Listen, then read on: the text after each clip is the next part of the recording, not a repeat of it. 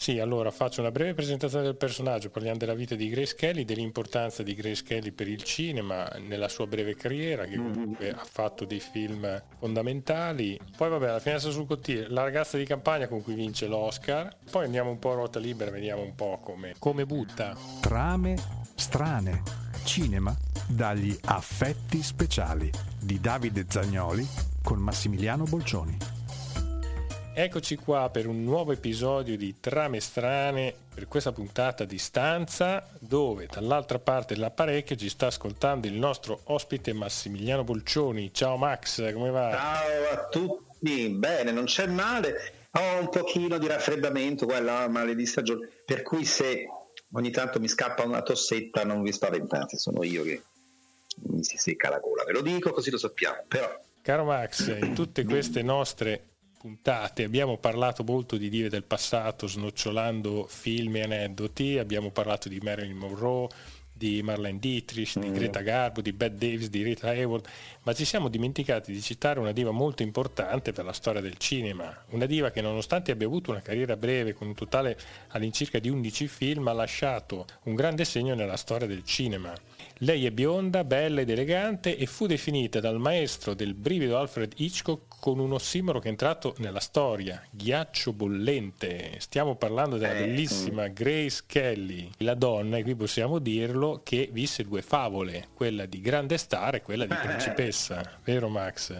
Ecco, è meno cenerentola di quello che possiamo poi immaginare, nel senso le cenerentole partono da uno stato di cose miserando o comunque che non, non è subito carino. Ecco, se vogliamo vedere la cenerentola, quella più, più, più vera, qua e là parliamo di una Monroe, allora sì, cioè da, da la ragazzetta senza niente nessuno che di botto diventò poi quello che è diventata è, è, il mito più vicino a Cenerentola che possa esistere. Grace Kelly no, ecco perché arriva da una famiglia invece molto agiata, molto ricca, di origine irlandese, che ha già pianificato per la giovane fanciulla e tutta la famiglia e fratelli e sorelle vari una, una vita programmata. Ma lei srazza un pochino, in questa già è un po' pecora nera, fra virgolette, nel senso di amire più artistiche. Fatto sta che ehm, lei passa immediatamente dal teatro non subito al cinema, ma a, a quello che veniva più naturale per una ragazza della sua abitudine sociale, cioè l'eleganza che aveva, il portamento e anche la bellezza, a fare la indossatrice. Per cui fa fotomodella, va a finire su tutte le copertine maggiori delle riviste di moda più famose del tempo. Da lì a immediatamente finire sullo schermo il passo è breve. E infatti poi inizia una carriera cinematografica che interromperà solo quando sposerà Ranieri di Monaco.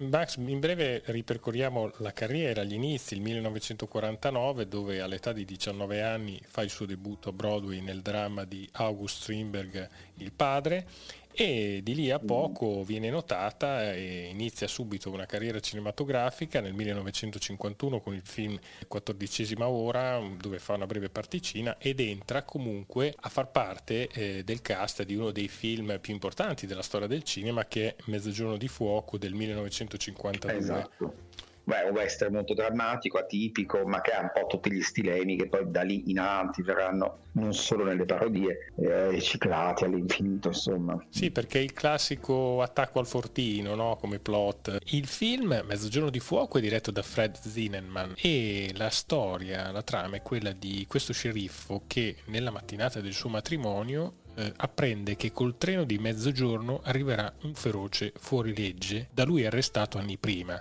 E nonostante la moglie, interpretata da Grace Kelly, lo inciti a partire, Kane decide di restare ma i concittadini in un crescendo di codardia gli rifiutano uno a uno il loro aiuto. Ed è una sorta di allegoria a quello che era il conformismo del maccartismo di quel tempo, in un certo senso. No? Assolutamente sì. Bene Max, dopo Mezzogiorno di Fuoco la vediamo in un film di John Ford del 1953 intitolato Mogambo. È un film un po' atipico per il nostro John Ford. La trama è quella di un cacciatore ambientato nel Congo questo cacciatore è interpretato dal grande Clark Gable che innamorato di una ballerina, Ava Gardner, ma si invaghisce dell'algida moglie, Grace Kelly, che eh, di fatto è appunto la moglie dell'antropologo per cui sta organizzando un safari. Insomma, è, è una trama un po' così. Erano pretesti del tempo che venivano poi riesumati perché conta che questo è un remake di un film precedente degli anni 30 che si chiamava Lo schiaffo, tratto da un testo teatrale come facevano spesso anche Pioggia, Sadie Thompson, questi, questi, testi ambientati nelle isole tropicali con la donnaccia che arriva più la parte, il bene, il male, gli scontri, queste robe erano all'ordine del giorno e venivano fatti tutti al cinema negli anni 30, remeccati negli anni 40 e qui pure nel 50. Quindi la particolarità di questo film è che anche l'originale è interpretato sempre da Clark Gable con vent'anni di meno. Nel primo, lo schiaffo, c'è Jean Harlow che fa la parte di eh, che farà poi Ava Gardner, cioè della ballerina di faccia di costumi, e l'altra non so se era Irene Dunn, era comunque questa attrice molto british, molto inglese, molto di classe, insomma, o Norma Shearer, cioè una roba del genere. Um, Gable nel primo film non ha i baffi, nel secondo ha 20 anni in più e ha i baffi, però è più maschio questo brutalone, gorillone che si aggira, che scatena la sopportazione della nostra Gardner, che è comunque una compagna di, di bevute di lui più che altro, ma uh, l'istinto belluino sopito di femmina in fiamme della Grace Kelly, che gliela molla chiaramente durante una notte di, di, di, lampi e tuoni dopo che una tigre ha ruggito, lei si è spaventata, è stata una serie di robe. Alla fine lui si renderà conto che chiaramente non può competere con l'ambiente di lei che è propensa a lasciare il marito per stare con lui. Insomma, Max, lei non riesce a um, resistere al battito animale, quello di Raff. E non lo so, è un po' la prerogativa della nostra Grace Kelly che dietro a questa faccetta da principessina modello ecco. si nascondeva qualcos'altro. È questo che ti dico, che questo film Mogambo, che sì, è una storiella, insomma, passa, ma secondo me invece ha dato veramente benzina a questo mito, o un mito in realtà non si sa poi davvero, di, de, della Kelly, eh, ghiaccio fuori, fuoco dentro, come poi definì Hitchcock, cioè tutta perversa, nascosta, ma apparentemente dignitosa e agida. Poi se ne sono dette di ogni, poi anche i pettegolezzi non finivano più, per cui potrebbe essere. Però, sai, appoggiandosi a un, un personaggio come questo in questo film, scopriamo che, che, le si appiccica addosso tanto un personaggio di questo genere. Eh, le, le sexy, le donne dotate di forte sex appeal dell'epoca, del tempo, avevano tutte una situazione esplicita immediata diversa, non so, la Monroe o Lana Turner, c'erano tutte persone che Sofia Loren in quel momento in America andava alla grande, la loro Brigida non ne parliamo, se parliamo anche delle nostre, quindi la loro sensualità eh, esprimeva tutto attraverso l'immagine, no? il primo impatto visivo. Semmai Marilyn fa l'esatto contrario, è l'anti-Grace Kelly, cioè eh, se Grace Kelly è quella che dice fuori è algida, elegante, snob, dentro invece ha una sensualità rovente, eh, Marilyn ha questa sensualità esplicita, questo fisico da pin-up, queste labbra rosse lucide, ma dentro è una bambina smarrita. Ecco, Marilyn è proprio l'antitesi, eh, lo vediamo negli spostati, dove interpreta una Rosalind che per tutto il film è dichiaratamente una donna di 36-32 anni, ma eh, la vediamo sempre perennemente comportarsi come una bambina di 12, quindi eh, era il potere contrario che, che, che aveva Marilyn, probabilmente erano proprio le due le due antitesi, ma anche per questo Hitchcock aveva pensato a una Monroe per fare Psycho, per giocare su, su questa bambina da, da, sporcare, da uccidere. Fatto sta che la Kelly davvero, forse non dico l'unica, non dimentichiamo che di donne ghiacciate ce n'erano anche ben altre, tipo Marlene Dietrich, però la Dietrich era più l'ambiguità, cioè poteva essere anche bisessuale, non ha mai negato di non esserlo e sembrava un travestito, cioè sembrava effettivamente una bellezza d'altro genere mm, e poi un po' più vecchia. Ma la Kelly era proprio questo. Non vedo, ma il suo occhio promette. Quindi era l'interiore della Kelly che, che interessava al pubblico maschile. Mm, ecco, ti cito appunto mm, eh, quella, quel bellissimo frame del suo primissimo piano quando si avvicina al volto di James Stewart che si sveglia di pomeriggio all'inizio di eh, finestra sul cortile e si vede apparire questa ragazza bellissima con queste labbra rosse che si avvicinano in primo piano a, allo schermo. Ecco, cioè, è un'immagine molto sensuale, ma per quello che lei manda, non per quello che lei è.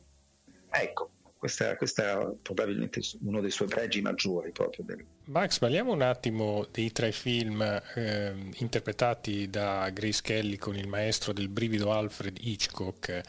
Il delitto perfetto del 1954, La finestra sul cortile, sempre datato 1954, e Caccia al ladro 1955.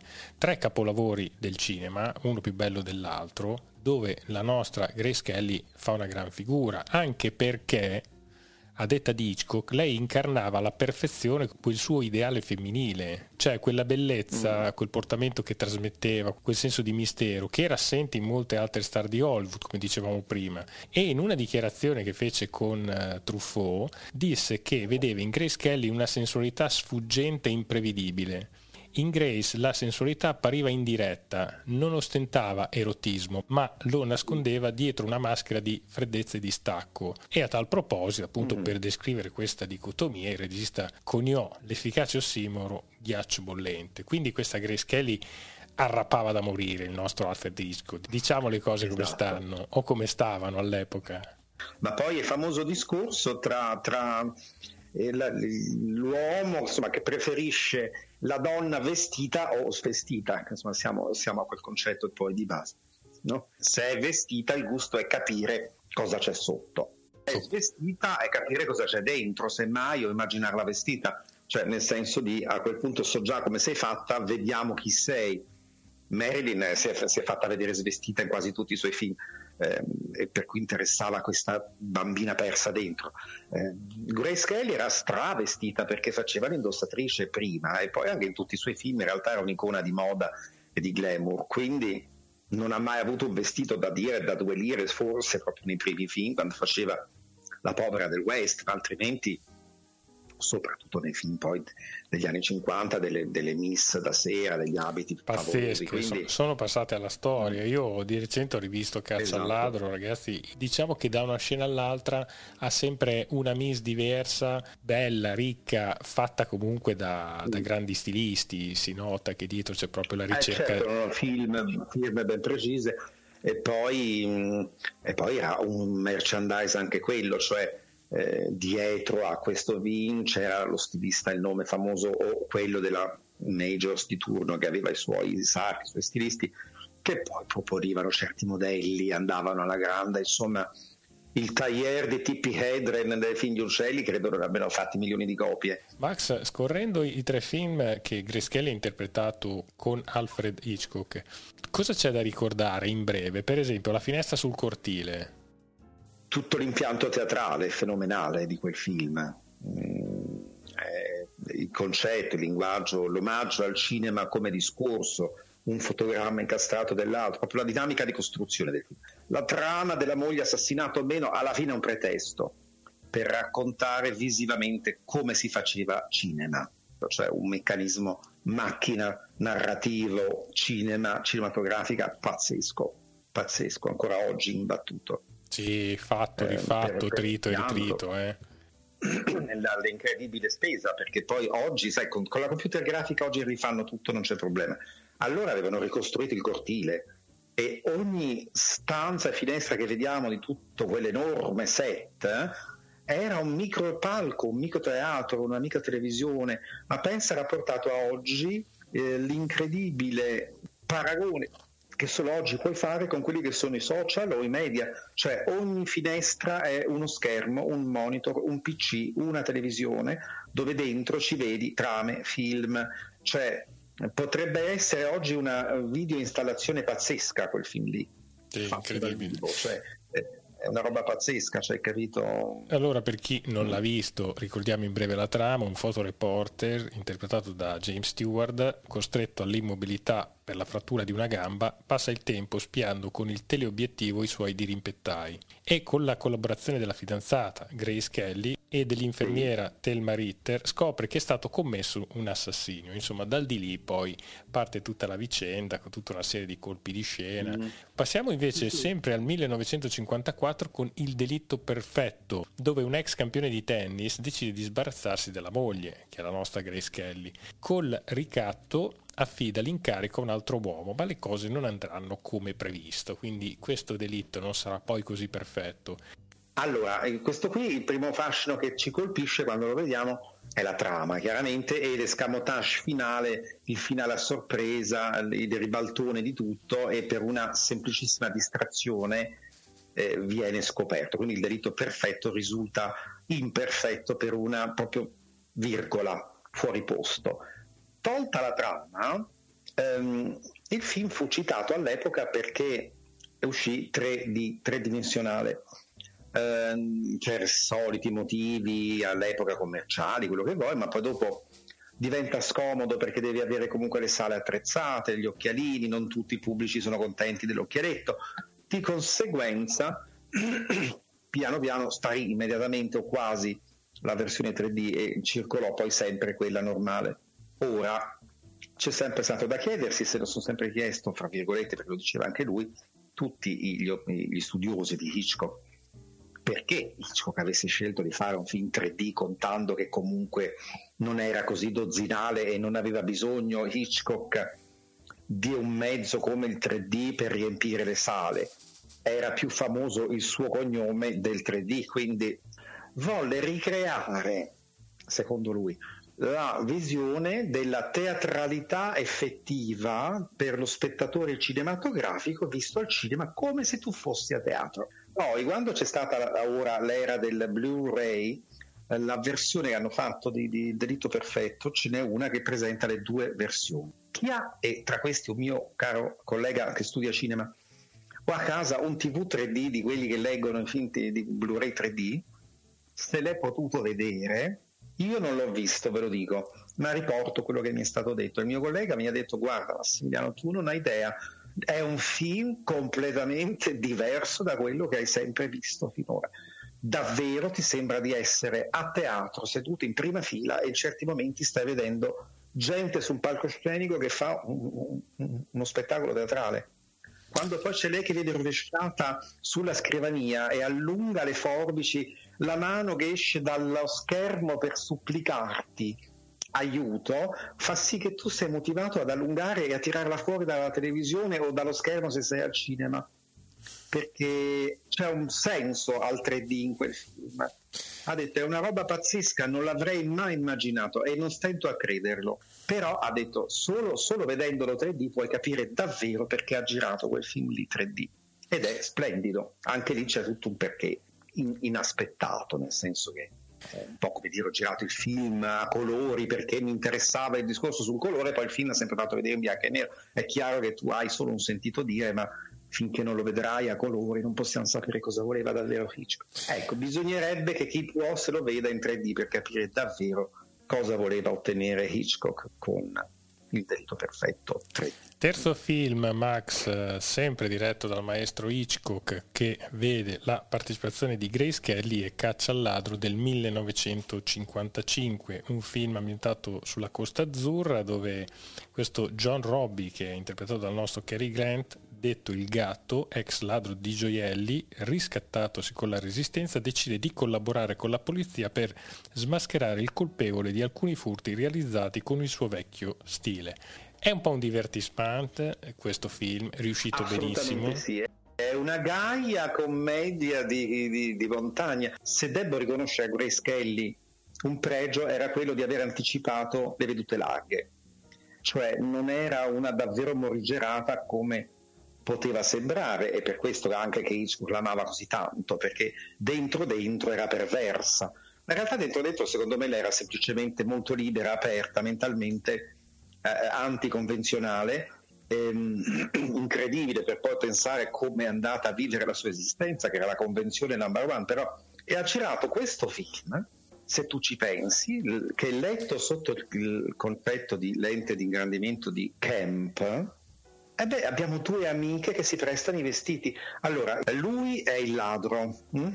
cioè è Cary Grant, oggi lo sappiamo, allora lo dicevano, ma omosessuale, ha vissuto quasi tutta la sua vita con un compagno fisso, Randall Scott, Grace Kelly lo conosceva da una vita, erano amicissimi, quindi ci giocavano a piene manate. Hitchcock sapeva tutto di tutti, quindi non aveva problema neanche lui fare una commedia dove eh, lei, se ti ricordi, a un certo punto quando lui la guarda qua e là, gli dice tu non desideri me, tu desideri i miei gioielli. Cioè, se cominciamo a leggere la metà delle frasi del film che si scambiano loro, lui vuole vestirsi come lei, lui donna e lei uomo che viene a un certo punto esemplificato al massimo quando è lei che lo bacia lei prende in mano la situazione, si comporta da uomo mentre lui si lascia comportare da donna e non ci dimentichiamo che se avessimo dei dubbi su questa mia visione camp della lettura, la chiave che ci permette di capirla è la vera ladra, che è quella cameriera ambigua che sembra lesbica, che si aggira vestita da uomo di notte sui tetti,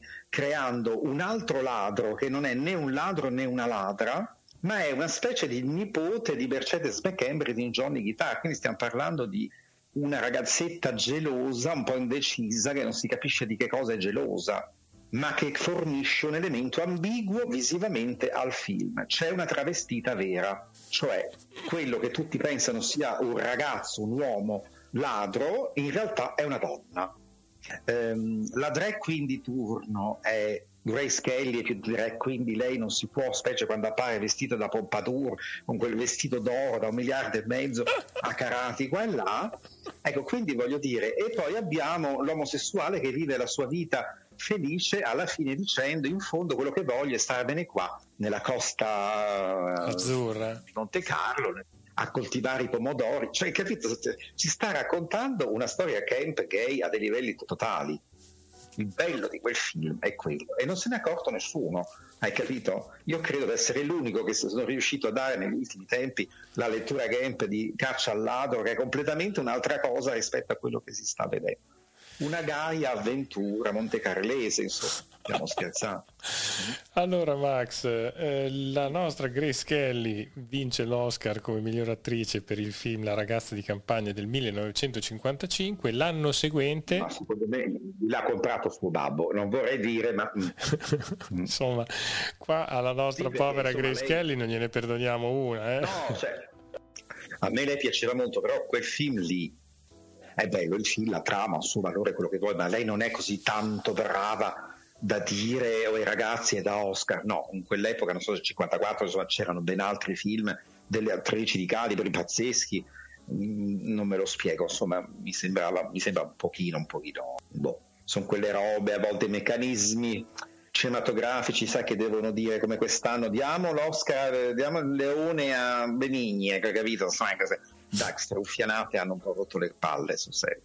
Quindi... Eh, lei vince l'Oscar come miglior attrice per il film La ragazza di campagna del mm. 1955 e nell'anno seguente, all'apice del successo, decide di abbandonare la carriera cinematografica per sposare il principe Ranieri di Monaco, diventando principessa consorte di Monaco. Ricordiamo che mm-hmm. lei è anche la madre dei principi Carolina, Alberto II e Stefania ne sentiamo continuamente parlare, ma direi da decenni di questi principi monegaschi.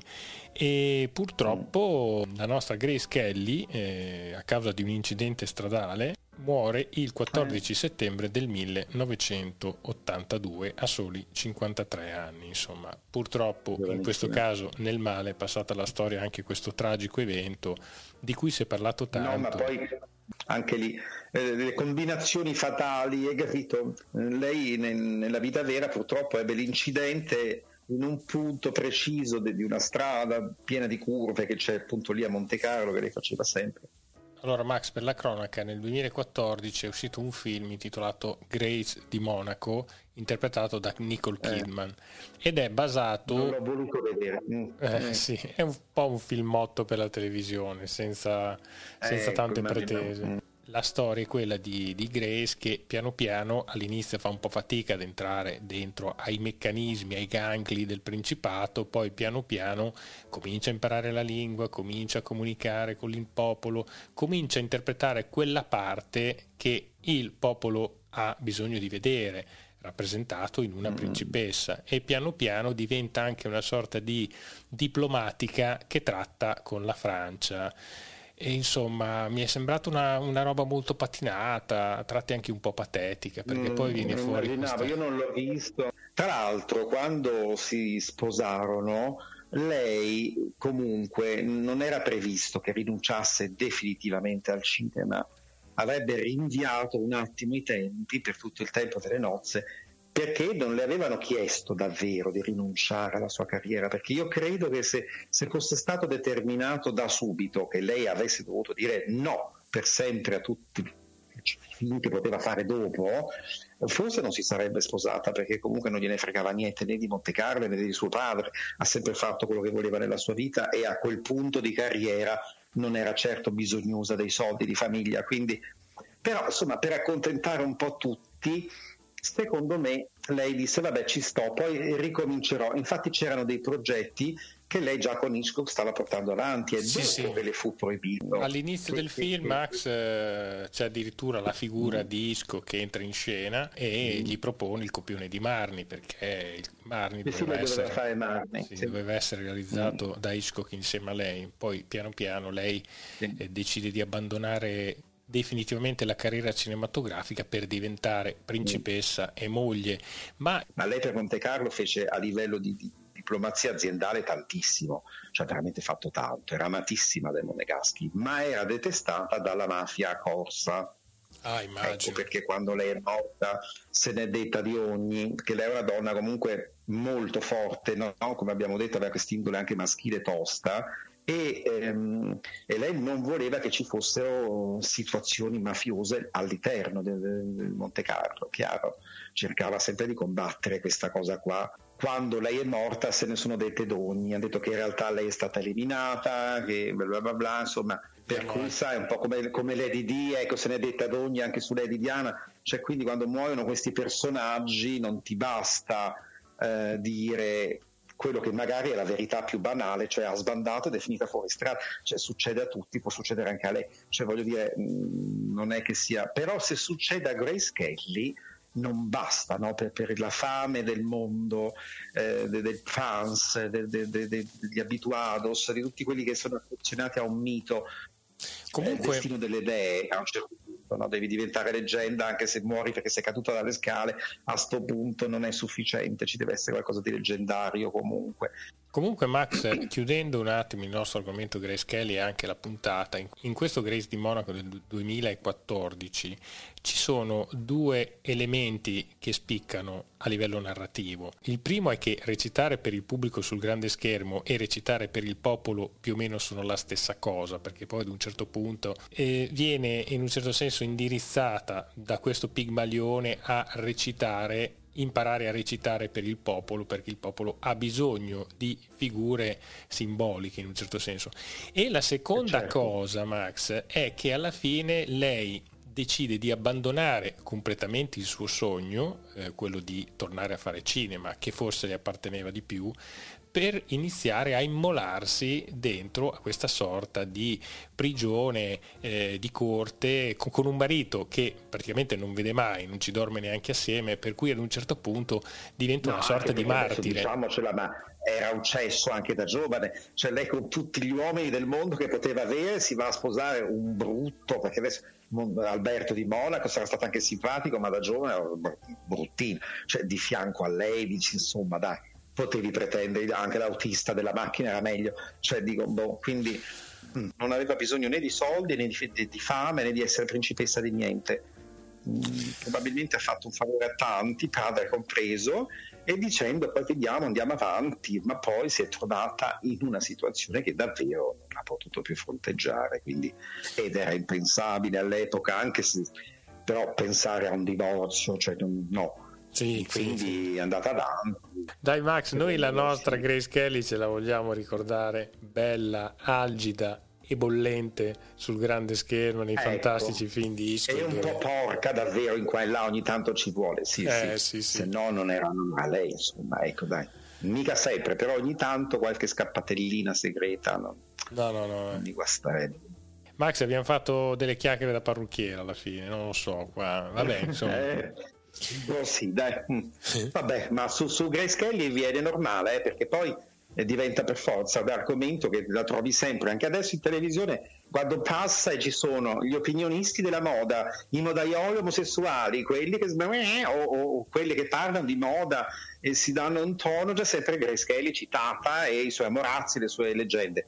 Quindi è il suo destino anche a oggi essere comunque citata dalle parrucchiere, fra virgolette, perché è quello che aveva poi ottenuto, cioè un personaggio così importante da essere sempre sulla bocca di tutti. Insomma, no? una Max, è una Grace, Kelly, una Grace Kelly affiancata a Audrey Hepburn. Come le vedi? Erano molto eleganti entrambe.